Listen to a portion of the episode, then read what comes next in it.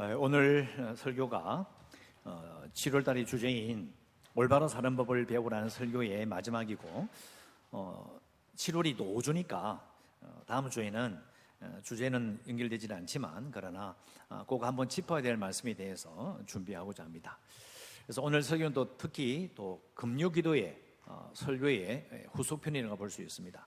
한 번에 다 말할 수 없어서 이제 1부를 이제 금요기도 때 했고 그래서 2부로 오늘 어, 낮 설교를 하는 건데요. 그래서 어, 금요기도 설교가 이어지니까 어, 제가 조금만 더 설명하고 말씀을 이어가도록 그렇게 하겠습니다.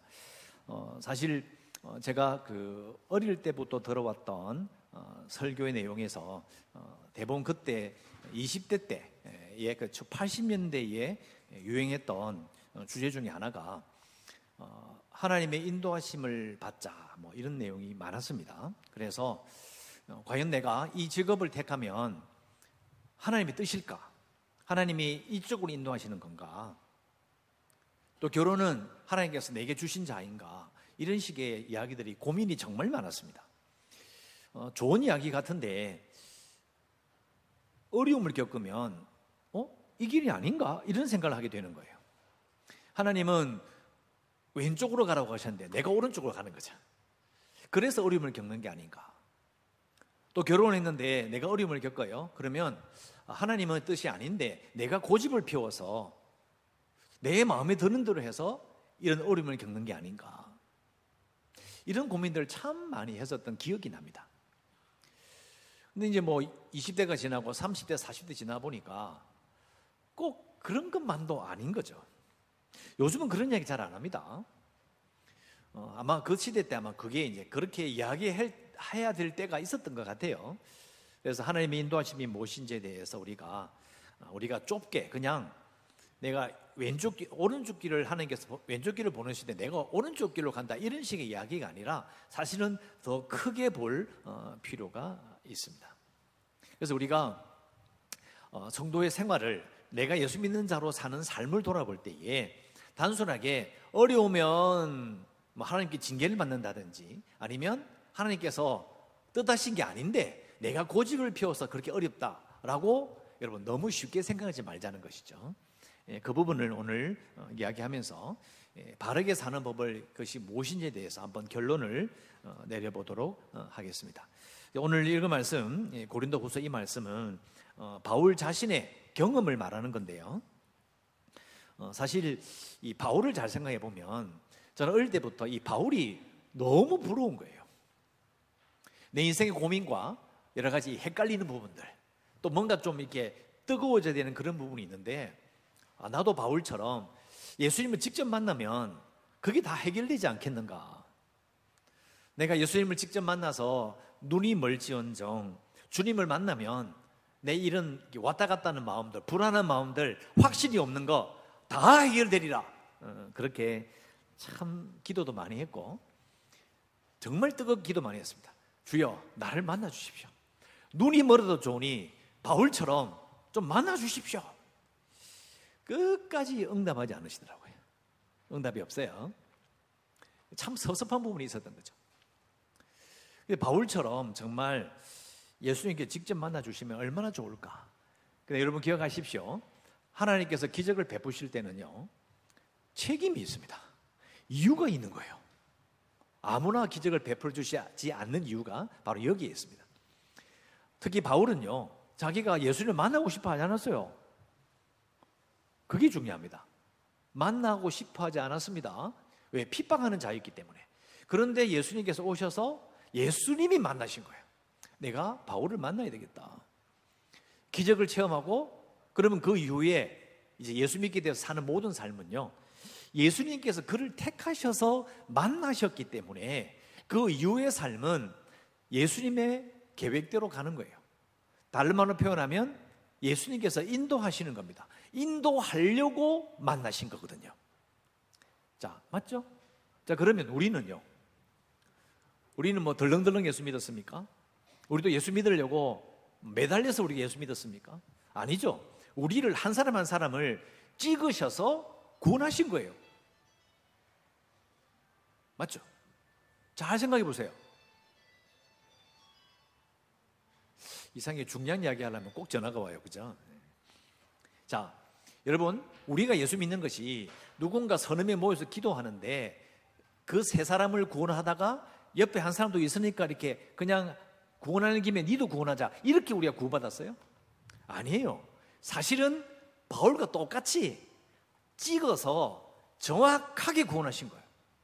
그래서 신자는요, 누구나 다 바울처럼 하나님의 인도하심을 받습니다. 믿으십니까? 그거는 우리가, 아, 그런가? 그거는 인도하시는 건가? 이렇게 믿으면 안 됩니다. 마음속에 믿겨지지 않아도 정확한 거, 예수를 믿으면 하나님께서 분명히 인도하시는 겁니다. 우리를 한 사람 한 사람을 찍어서 1대1로 찾아오셔서 우리를 인도하시는 게 맞아요. 이건 부인할 수 없습니다. 자, 그런데 바울의 삶을 잘 보면요. 어, 바울이 아무도 체험하지 못한 부활하신 주님을 환상 중에 만나고 핍박자가 예수를 만나서 예수님께 복종하게 되고 심지어 눈까지 멀었다가 그 눈도 다시 회복되는 기적을 체험했고 또 고린도에 가서 전도를 시작하는데요. 바울은 알고 있었습니다. 내가 복음을 전하면 예수님의 십자가와 예수님의 부활을 전하면 사람들이 어떤 반응을 보일지를 알고 있었습니다. 왜요? 정말 똑똑한 사람이었거든요. 내가 유대인들에게 복음을 전하면 거리끼는 것이다. 듣기 싫다. 말하지 마라. 나무에 달려 죽은 사람을 왜 전도하느냐. 그런 말을 들을 줄 알았고 또 헬라인에게 복음을 전하면 미련한 것이라는 것을 알고 있었어요. 미련한 게 뭡니까? 말이 되는 소리를 해라 이거예요.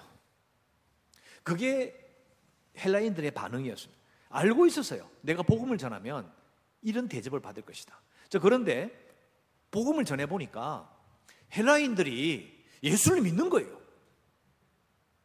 있을 수가 없는 일이었던 거죠. 하나님의 역사가 일어난 겁니다. 기적이었어요. 그걸 자기가 두 눈으로 본 겁니다. 자, 생각해 보세요. 자기가 그렇게 핍박하고 예수 믿는 사람들 잡아가지고 이게 뭐 감옥에 가두기까지 했던 사람이 환상 중에 주님을 만나고 눈이 멀었던 기적을 체험했고 복음을 전했더니 사람들이 예수를 믿기 시작하는 기적이 자기 눈앞에서 막 일어나요. 여러분, 그러면 그 이후로 바울이 살아가는 삶은 어떤 삶이어야 합니까? 승승장구잖아요. 쫙쫙 뻗어 나가야 돼요. 편안해야 되고 우리 한국적인 표현으로 만사 형통이어야 합니다. 근데 우리가 그걸 바라잖아요. 내가 주님을 만나면 기적을 체험하면 능력을 받으면 야 걱정도 없이 어려움 없이 잘 되겠구나. 이걸 제가 말하는 이유는 제가 그렇게 생각했거든요. 집안도 어렵고 미래도 불투명하고 몸도 약하고 군대도 갔다 와야 되고 아무리 생각해도 미래가 없는데 내가 주님을 확실하게 만나면 이 모든 것이 분명해 보이지 않겠느냐. 그런데 저 생각도 틀린 것이고 또 바울의 삶도 우리 기대와 다르게 하나님의 은혜가 하나님의 기적이 능력이 나타나면 나타날수록 바울이 겪은 건 무엇이냐? 오늘 말씀에 나오잖아요. 환란 많이 견뎌야 되고 궁핍, 고난, 매맞음, 갇힘, 난동. 자, 난동은 바울이 난동을 부렸다는 것이 아니라 복음을 전하니까 사람들이 막 때로 일어나가 자기를 때리는 거예요. 막 때리고 몰매를 맞으면서 갇힌 거예요. 이런 일을 도대체 왜 겪어야 되죠? 그리고 수고로움, 자지 못함, 먹지 못함, 수치, 징계, 오해, 가난. 고린도후서 오늘 6장 읽었는데 11장에 가면 더 자세하게 나옵니다. 왜 이래야 하는 거죠? 우리는 이 생각하는 거죠. 하나님께서 인도하시면 이런 고난이 없어야 된다고 생각한다는 거예요. 근데 크게 보면 처음에 여러 분이 아멘 하신 것처럼 우리가 하나님이 나라는 사람을 꼭 찍어서 콕 찍어 가지고 구원, 나를 구원하셨다면 나는 하나님의 사람이고 나를 책임지실 것을 믿는다면 그러면 결국 우리는 하나님의 인도하신 가운데 있다라고 아멘 했어요. 그러면 예수를 제대로 믿어서 겪게 되는 고난과 이 모든 것도요. 하나님의 인도하신 가운데 있는 거예요. 이걸 우리가 아멘이라 할 수 있겠냐는 거죠. 근데 우리는 맨 처음에 내가 구원받은 것이 그냥 어쩌다 보니까 도매급으로 구원받는 게 아니라면 그리고 우리가 하나님 인도신 가운데 있다면 우리는 예수 믿은 다음에 일어나는 모든 것들은요 다 하나님의 인도신 가운데 있는 거예요. 그 전체를 다 받아야 된다는 겁니다. 자, 말은 쉬워요. 그런데 바울의 입장에서 한번 생각해 봅시다. 바울은 어땠을까요? 바울은 그 고난을 겪으면서 바울도 예수님을 전도하는 게 자기 인생의 처음이었어요. 또 고린도 교회도 처음 생긴 교회예요. 그러니까 그들이 겪었던 그런 많은 어려움들, 특히 바울도 아니 내가 기적을 체험하고 예수님까지 만나서 사도까지 됐는데 아니 왜 이렇게 힘드냐는 거죠. 그러니까 바울도 인간이니까 그것을 이해를 해야 되는 거예요. 왜 이렇지? 내가 어떻게 생각해야 될까? 내가 영광 이런 기적도 맛보고 했는데 왜 이런 일이 생길까를 자기 스스로 그걸 이해하고 갈무리해야 됐던 거예요. 그게 뭐냐 오늘 고린도 후서 6장도 나오고 11장에 쭉 나오는 말씀이에요. 그래서 6장을 읽어보면서 앞부분에 보면 바울이 이런 말을 합니다. 자신의 고난이 예수님의 고난과 같구나. 예수님이 고생을 하셨는데 나도 고생을 하는구나. 또 그리고 위로도 예수님으로 말미암아 오는 도다 이렇게 되어 있어요. 자기가 겪는 고난이 예수님의 고난과 같다라는 걸 딱 이해하는 순간 예수님께서 위로해 주신다는 거예요. 그것을 바울이 체험했어요. 그래서 고난을 그렇게 이해하는 거예요. 아, 내가 어려움을 겪는 게 예수님처럼 그렇게 하나님의 뜻대로 순종했기 때문에 겪는 고난이구나라는 걸 이해하자 말자 예수님의 위로가 임했다. 여러분 기억하십시오. 신자는요, 예수님으로 시작해요. 그리고 과정도 예수님이고요. 마무리도 분명히 예수님입니다. 그걸 바울이 이해한 거예요. 자, 그리고 바울이 이렇게 이야기합니다. 자신이 예수님의 고난을 겪었기 때문에 예수님의 위로도 받는다. 그러니까 자기보다 뒤에 믿는 사람, 그리고 자기보다 믿음이 약한 자들을 위로할 수 있게 된 거예요. 어떻게 위로합니까? 이렇게 위로하겠죠. 우리가 고난을 겪어봤는데 우리의 고난이 우리의 실수나 잘못이나 무지함으로 생기는 것이 아니라 내가 정말 예수를 잘 믿었기 때문에 생기는 고난입니다. 그러니까 그걸 딱 깨닫는 순간 그 예수님의 고난임을 딱 받아들이는 순간 예수님께서 우리를 위로해 주십니다. 그러니까 여러분도 그 고난이 예수님의 고난이라고 알게 되면 여러분 분명히 예수님의 위로를 받습니다. 걱정하지 마십시오. 이게 자기들이 하게 된 일이라는 거예요. 그러면서 마지막에 그런 이야기를 하죠. 요 10장 10절 읽었는데 그 밑에 보면 이렇게 되어 있어요. 죽을 고생을 했는데 알고 보니까 하나님만 의지하도록 우리 자신을 의지하지 않고 하나님만 의지하도록 죽음 직전까지도 우리를 몰고 가셨도다. 이렇게 표현해요. 자, 우리가 예수를 잘 믿기 위해서 아니면 우리도 바울처럼 똑같은 고생을 해야 된다. 그 말을 하고 있는 게 아닙니다. 함부로 따라갈 수 있는 건 아니에요. 자, 중요한 건 성도의 고난은 고난으로만 끝나는 게 아니라 위로도 같이 있다는 거예요. 그걸 우리가 알아야 된다는 겁니다. 자, 이 부분을 우리 제가 여기까지 설명한 게 바로 금요기도의 설교 내용이에요. 그런데 그 다음 오늘 이제 이어질 말씀. 자, 아까 말씀드린 것처럼 그리스도의 고난이 우리에게 넘친 것 같이 우리가 받는 위로도 그리스도로 말미암아 넘치는 도다란 말이 5절에 나오는데 그러면 위로는 뭐가 있죠? 자, 실제적인 이야기를 해보자는 거예요. 듣기는 좋아요. 그리스도의 고난도 넘치고 또 그리스도의 고난을 겪었기 때문에 우리에게 그리스도의 위로가 넘치다. 그 위로가 뭐냐는 거예요. 자, 말씀을 보지 않으면 우리는 그냥 나름대로 위로를 생각해요. 음, 위로. 하나님께서 예수님께서 내 어깨를 툭툭 치면서 아무개야 괜찮다, 괜찮다. 고난을 겪어도 괜찮다. 내가 너와 함께한다. 그런 위로를 생각하시죠. 자, 틀린 건 아니고요. 그런데 바울은 구체적으로 적고 있다는 거예요. 그게 바로 뭐냐면 오늘 읽은 말씀이 나와요. 4절부터 5절에 나오는 환란과 궁핍과 고난과 매맞음과 갇힘과 난동과 수고로움과 자지 못함과 먹지 못함도 있는데 그 고난 가운데 겪은 게 뭐냐면 16절에 뭐라고 나옵니까? 깨끗함이라고 딱 시작해요. 자, 깊이 말하면 이런 겁니다. 여러분이 마, 말, 만약 환란을 한번 겪어보세요. 마음이 어떨까요? 궁핍은요. 돈이 없어서 끼니를 못, 이게 못 먹는다면 마음이 어떨까요? 여러분 저도 그 인천에서 이제 이 부목사 생활을 2년을 끝내고 옮겨갈 때에 어, 집사람한테 그랬어요. 여보 걱정하지 마. 어, 내가 하나님 앞에 부끄러움이 없으니까 어, 지원서를 내고 있으면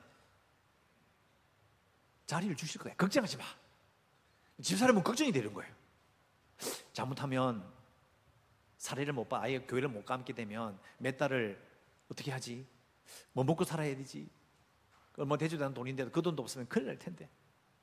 궁핍이 정말 무서운 거거든요. 두려운 거예요. 제가 이야기했죠. 여보, 걱정하지 말라니까. 집 사람은 걱정이 돼 가지고 혼자 일어 밤에 막 기도하고 나는 근데 저는 자는 거야. 집사님 보면서 이 사람이 제정신인가? 가장인데 자식은 둘, 둘이나 딸렸는데 저렇게 평안하게 잠을 잘 수 있는가? 자기는 잠이 안 오는데. 그러다가 어떻게 됐을까요? 그렇게 말한 뒤에 한 일주일 뒤에 바로 됐거든요. 집사람이 이야기하는 거야. 야, 여보, 내 믿음은 당신 믿으면 세 발의 피다. 여러분, 궁핍이라는 게 정말 무서운 거예요. 그러니까 궁핍하고 어려움 겪고 무조건 참아야 되고 여러분 어떤 마음일까요? 마음이 깨끗할까요? 아니죠. 정신없고 막 불안하고 잠이 안 오고 미움이 올라오고 막 욕이 나오고 막, 막 마음이 막 흔들흔들 정신이 없을 거 아니에요. 그런데 바울은 그 고난 가운데서 자기 마음이 깨끗하더라는 거예요. 이럴 수가 있냐는 거죠. 그게 바로 하나님의 위로였던 거예요. 바울은 그 이야기를 하고 있는 겁니다. 그러면서 지식, 왜 지식을 말할까요? 이 일이 하나님의 뜻대로 이루어진 일이니까 하나님의 뜻대로 될 것을 알고 있는 거예요. 또 자기가 전한 그 복음, 또 하나님의 말씀대로 살고 있고 이 모든 것들이 바르게 진행되고 있다는 걸 알고 있었던 거예요. 그래서 그 지식이 위로인 거예요. 내가 어, 내가 왜 이러지? 내가 왜 이러지? 어, 이게 무슨 일이야? 잘 모르겠다. 이런 게 아니고 알고 있었던 거예요. 이건 하나님 뜻이고 하나님이 좋아하는 일이고 하나님이 간섭하실 일이라는 걸 분명하게 알고 있었던 겁니다. 그 지식을 말하는 거고요. 그 다음에 오래 참음. 그러니까 자기가 견딜 수 있는 거예요. 미쳐버리겠다. 이게 아니고 참을 수 있는 거예요. 그러면서 자비함, 마음에 자기를 핍박하는 자들을 향한 자비함이 있는 거예요. 여러분, 이게 위로였던 거예요. 다 설명하면 끝도 없어요. 잘 한번 보세요. 그러면서 다 설명할 수 있죠. 밑에 보면 이런 말이 있죠. 영광 이런 말이 나오는데요. 이게 8절 어, 보면 나오잖아요. 영광과 욕 때문에 그러했으며 악한 이름과 아름다운 이름으로 그러했다. 우리는 속인 자 같으나 참되고 무명한 자 같으나 유명한 자요 죽은 자 같으나 우리가 살아 있는 자요 징계를 받는 자 같으나 우리는 죽임을 당하지 아니하였다. 근심하는 자나 항상 기뻐하는 자다. 가난한 자인데 다른 사람을 사실은 부유하게 하는 자다. 자, 이 표현이 무슨 말이냐면 어려움을 겪으니까 사람들이 뭐라고 볼까요? 욕을 하는 거 욕을. 뒤에 보면 이런 말이 있죠. 징계를 받는 자. 심지어는 고린도 교인들이요. 바울이 어려움을 겪는다는 소식을 들으면서 뭐라고 얘기해 이렇게 이야기했어요. 바울이 사도라고 했는데 알고 보니까 하나님이 버린 자구나. 그런 말을 했던 거예요. 수치, 욕을 엄청 얻어먹은 거예요. 그리고 악한 이름, 바울이라는 이름 자체를 싫어하는 거예요. 그 사람 출신서도 없고 알고 봤더니 좀 이상하다. 잔소리나 많고 말도 봐라 함부로 한다. 성격 봐라 아 과격하다. 설교하는 거 봐라 뭘 저렇게 설교하나 별아별 소리를 다 들었던 거예요. 그게 이 말이에요. 또 속이는 자라고 요거도 먹었어요. 줄주서 내봐라. 자, 요 이야기는 이제 뒤에 고린도서 이제 새벽에 하면 더 자세하게 나오니까 생략하고요. 그래서 바울이 겪었던 그런 사람들의 공격까지도 다 그게 알게 되는 거예요. 아, 이게 하나님의 뜻대로 고난을 받기 때문에 주의 고난을 받기 때문에 이런 일이 벌어지는구라는 것을 알게 된 거예요. 그럼 뭘 느꼈을까요? 이게 오늘 설교의 이제 결론이에요. 중간에 보면 이런 말이 있어요. 영광과 욕됨으로 하였으며 이돼 있죠. 이게 바울이 느낀 게 뭐냐면 자신이 예수님을 만난 게 너무 확실한 거예요. 예수님을 만난 것을 부인할 수가 없어요. 그러니까 지금 자기 하는 모든 일들은 예수님의 인도하심으로 지금 가고 있는 거예요. 그런데 고난을 겪었어. 아, 이게 인도하심을 받고 있기 때문에 이건 예수님의 고난이구나. 그래서 반대로 그걸 깨우치자마자 위로가 넘쳤다는 거죠. 근데 그 위로를 받고 보니까 그 속에 뭘 느끼느냐? 영광을 느끼는 거예요. 위로로 끝나는 게 아니고요. 이게 영광스러운 거예요. 그래서 영광과 욕됨이라고 말한 거예요. 욕됨과 영광을 딱 비교하잖아요. 자, 그러면 우리가 바로 적용할 수 있어요. 여러분, 아까 이렇게 말씀하셨잖아요. 우리가 한 사람 한 사람이 그냥 어쩌다 보니 예수 믿는 것도 아니고 하나님께서 한 사람 한 사람을 찍어서 꼭 콕 집어가지고 딱 예수 믿게 했다면 누구나 확실한 인도하심을 받는다고 우리가 믿는다면 우리의 고난도 그러하고 동시에 우리의 위로도 넘칠 거라는 걸 알아요. 그러면 우리가 정말 제대로 예수 믿고 있다는 증거가 어디 있어요? 여러분 예수 믿으면서 영광, 영광스러운 적이 있었습니까? 내가 예수 믿는 게 영광스러워요? 자랑스러우십니까? 잘 한번 생각해 보세요. 우리가 서일 교회를 이루고 또 직분을 받고 또 내가 목사로서 살아오고 살아 모든 상 가운데서 영광스러운 적이 있었냐고요. 이게 우리가 생각해 볼 부분이에요. 그러니까 고난이 분명하고 위로가 분명히 내가 체험해 봤으며 그러니까 고난과 위로를 이렇게 겪으며 균형을 맞추면서 사는 거죠. 고난만 있는 게 아니고요. 위로만 있는 게 아니라는 거예요. 고난과 위로가 같이 있어요. 이러면 삶을 살다 보면 어떻게 되느냐? 하나님 인도하신 가운데 사는 것이고 그게 바르게 사는 건데 중요한 것 내가 영광을 느껴본 적이 있냐는 거예요. 어떻습니까? 신앙생활 하며 예수 믿으며 그 신앙이 자랑스러우셨습니까? 똑같이 고난을 겪어요. 물론 사람마다 신앙의 수준도 다르고 살아가는 삶도 틀리고 지역도 다르고 다 다르기 때문에 고난도 다르고 다 달라요. 위로도 물론 다르게 오겠죠. 중요한 건 바울처럼 영광을 느껴봤느냐는 거예요. 사람들한테 엄청 용어도 먹는데 사실 그게 영광이 될 것을 아는 거죠. 속이는 자라고 난리를 치는데 그게 아름다운 이름이 될 걸 아는 거예요. 징계를 받는 자라고 손가락 채우고 하나님이 너를 버렸다. 그리 고생하니까 하나님이 너를 사랑하지 않는 난리를 쳐도 아는 거예요. 왜? 그게 영광으로 바뀔 걸 아는 거죠. 여러분, 자, 산을 이렇게 제가 등산 비유를 많이 쓰는데 왜냐하면 제가 등산을 정말 좋아하거든요. 어, 요즘 시간에도 잘 못 가기도 하는데 등산을 너무 좋아해서 산을 참 자주 갔었고 예, 산에 가면 이제 앞에 입구에 딱 들어가면 먼저 하는 게 뭐냐면 지도를 봅니다. 제1 등산로, 제2 등산로. 그거 딱 봅니다. 아니면 이제 앞에서 이제 그 등산로를 안내하는 지도를 딱 가지고 오죠. 그럼 산에 올라가면 아는 거죠. 이쪽으로 가면 가다가 이제 몇 시간 정도 시간이 걸린다는 걸 알아요. 그리고 이게 동쪽인지 서쪽인지 계산해서 움직이죠. 그래서 삼봉원이 올라가요. 자, 우리 신앙생도 비슷해요. 우리는 이 바울의 고난과 영광을 이해하지 못하면요. 삼봉위로 올라갈 때에 한 번에 올곧게 쫙 올라갈 길을 생각하는 거예요. 여러분 그런 거는 똑바른 길이지 여기 나오는 올바른 삶, 바르게 사는 법이라는 건요.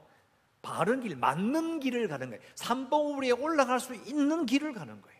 사람마다 살아온 삶이 틀리니까 다양한 길이 있어요. 그러나 그 길이 결국은 고난과 영광의 길, 맞는 길을 가는 거죠. 제가 바르게 사는 법을 배우자는 말은 요거는 하는, 하면 되는 거고요. 이건 하면 안 돼요 식의 잔소리가 아니에요. 여러분이 사는 삶이 다 다르지만 정말 제대로 예수를 믿으면 바울처럼 확실하게 믿으면 예수님의 고난도 있고 예수님의 위로도 있는 거예요. 두 개가 같이 있냐고 물어봐야 돼요. 이게 같이 있다면 신자의 삶은 분명히 영광스럽게 된다는 거예요. 거기 예수님께서 말씀하셨잖아요. 맨 마지막에 세상 마지막 날에 믿음을 보겠느냐? 이게 무슨 믿음이냐고요? 아, 나 예수 믿는데요. 그게 아니에요. 분명히 성도의 고난이 있다고 말씀하셨거든요. 고난과 위로는 고난과 영광은 균형을 맞추고 가는 겁니다. 여러분의 삶을 돌아보세요. 자, 첫 번째 질문으로 돌아갑니다. 우리가 인도하심을 받는데 아, 왜 이렇게 힘드냐는 거죠. 왜 이렇게 고생이 많아? 왜 이렇게 잘 안 돼? 자, 그게 단순한 질문이 아니죠. 아, 이거 참 그것도 모릅니까? 하나님 뜻대로 안 하니까 힘들지. 그렇게 말하면 안 됩니다. 이제는 그게 아니고 생각해 봐야 돼요. 내가 정말 예수님의 고난을 생각하고 예수님의 위로를 받고 싶으면 출발점이 뭐예요? 내가 진짜 제대로 예수를 믿냐는 거예요. 내가 진심으로 복음에 복종하느냐예요. 오늘 새벽 말씀이 나와요. 진실로 복음에 복종하는 자 하나님의 영광을 맛본다지 나와요. 그래서 우리가 다른 게 필요 없어요. 항상 생각해야 돼요. 내가 진짜 예수를 제대로 믿고 있는가를 항상 먼저 점검해야 돼요. 이건 점검 안 하고 누구나 다 똑같이 다 예수님을 확실히 믿는다고 해놓고 나서 그걸 말안 하고 접어놓고 이야기하는 거죠. 하나님 인도신을 받으면 형통합니다. 하나님의 인도신을 받지 않으니까 어렵습니다. 이렇게 이야기해 보니까 이게 자꾸 뭔가 악기가 안 맞는 거예요. 여러분, 바울의 삶이 우리의 삶과 다릅니까? 여러분, 시대가 다르고 나이도 틀리고 뭐 성격도 다 틀리지만 그러나 큰 그림으로 보면 똑같습니다. 저는 이렇게 비유하죠. 우리는 자꾸 하나님이 인도하시는 길을 좁은 길로 생각하는데 그러나 예수님이 걸으신 길은 좁은 길이지만 예수님께서 이렇게 만들어 주신 길은요. 이렇게 말씀하시잖아요. 내가 곧 길이다. 그 길은 너무 넓어서 중간을 가든 옆을 가든 어디로 가든 사실은 그 길 대신 예수님을 따라가는 거예요. 우리는 알아야 합니다. 내가 진짜 길 대신 예수님을 따라가고 있느냐. 그 다양한 길이 뭐냐, 뭐, 어느 길을 선택해. 그 의미가 없어요. 이미 예수님은 너무 큰 길이시기 때문에 우리는 그 방향이 맞는다는 거죠. 내가 맞는 길을 가느냐, 바른 길을 가느냐예요. 그럼 그 가운데 우리가 내가 진짜 믿음을 살려고 애를 쓰고 나를 고난하신 분이, 분이 나를 인도하신다면 고난도 위로도 함께 받아야 한다는 걸 받아들여야 된다는 거예요. 여러분 제가 이걸 잘 생각해 보면 제가 설교할 때 벌써 금요일부터 시작해서 네 번 반복했어요.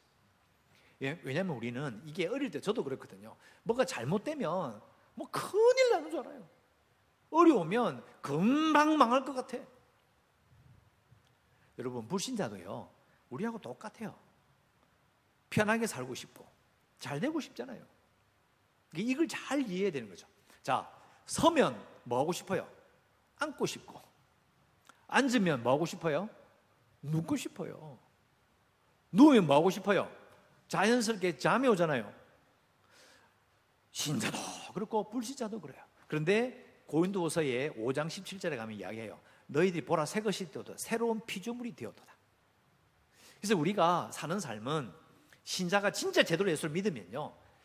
서면 앉고 싶고 앉으면 눕고 싶고 이런 삶이 아니고 예수님의 고난을 자처하고 예수님의 위로를 원하며 동시에 이 신자의 삶이 내가 사는 삶이 영광스럽길 원하게 되는 거예요. 그 길을 따라가게 되는 겁니다. 여러분 나이 들어서 뭐 영광이가 뭐고 필요 없다. 그냥 언제쯤 돼가 내가 하나님 나를 부르실까? 그런 삶을 살고 싶으십니까? 여러분 신앙은요 마지막 순간까지도 제대로 믿을 기회가 있습니다. 기회가 없는 게 아니에요. 나이 들었으니까 뭐 옛날에 다 해봤는데 이게 아니에요. 하나님 앞에 한번 여러분 진실하게 한번 기도해 보십시오.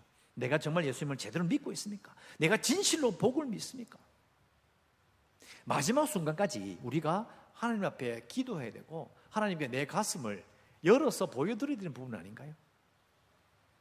그러면 그런 순간이 분명히 개인마다 옵니다. 그럴 때에 진실로 믿는 자는 고난과 영광을 위로를 같이 맛보게 되어 있어요.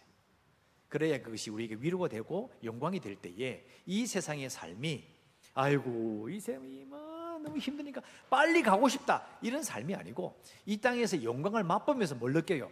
야, 내가 이 땅에서 이렇게 살아도 어려워도 이렇게 영광스러운데 내가 만일 나를 부르셔서 저 천국에서 하나님 나라에서 내가 그 자리에 선다면 내 삶은 어떤 영광일까? 그게 바로 어린 양의 보좌의 영광인 거예요. 여러분, 어려우신 분들이 있을 거예요. 어려운 부분이 해결되지 않아서 30년, 40년 골머리 낳는 분들 계실 거고, 신앙은 좋아지는 것 같은데, 도저히 설명할 길이 없는 거죠. 내가 왜 이런지 설명할 길이 없어요. 그게 바울의 심정인데, 바울이 설명해 주고 있어요. 자기가 그런 어려움을 겪으면서 다 이야기해 줘요. 그래서 여러분, 제가, 저는 여러분에게 선포할 수 있습니다. 여러분이 진짜 예수를 제대로 믿어서 예수님의 고난과 위로를 겪는다면 여러분이 뒤에 기다리는 것은 바로 영광일 겁니다. 영광을 바라보셨으면 좋겠어요. 수치스럽고 답답하고 아무것도 아닌 것 같고 아무것도 남는 거 없는 것 같은 그런 삶이 아니라 영광이 기다리고 있음을 내가 이 땅에서 주께서 불러주시는 그 마지막 순간까지 이 땅에서 성도로서의 위로와 영광을 맛볼 것을 기다리는 삶을 살아야 한다. 여러분, 우리는 뭐 힘 빠지 마시고 답답해하지 마시고 영광을 기다리는 그런 성도로서 다시금 서시기를 주의 이름으로 축원합니다.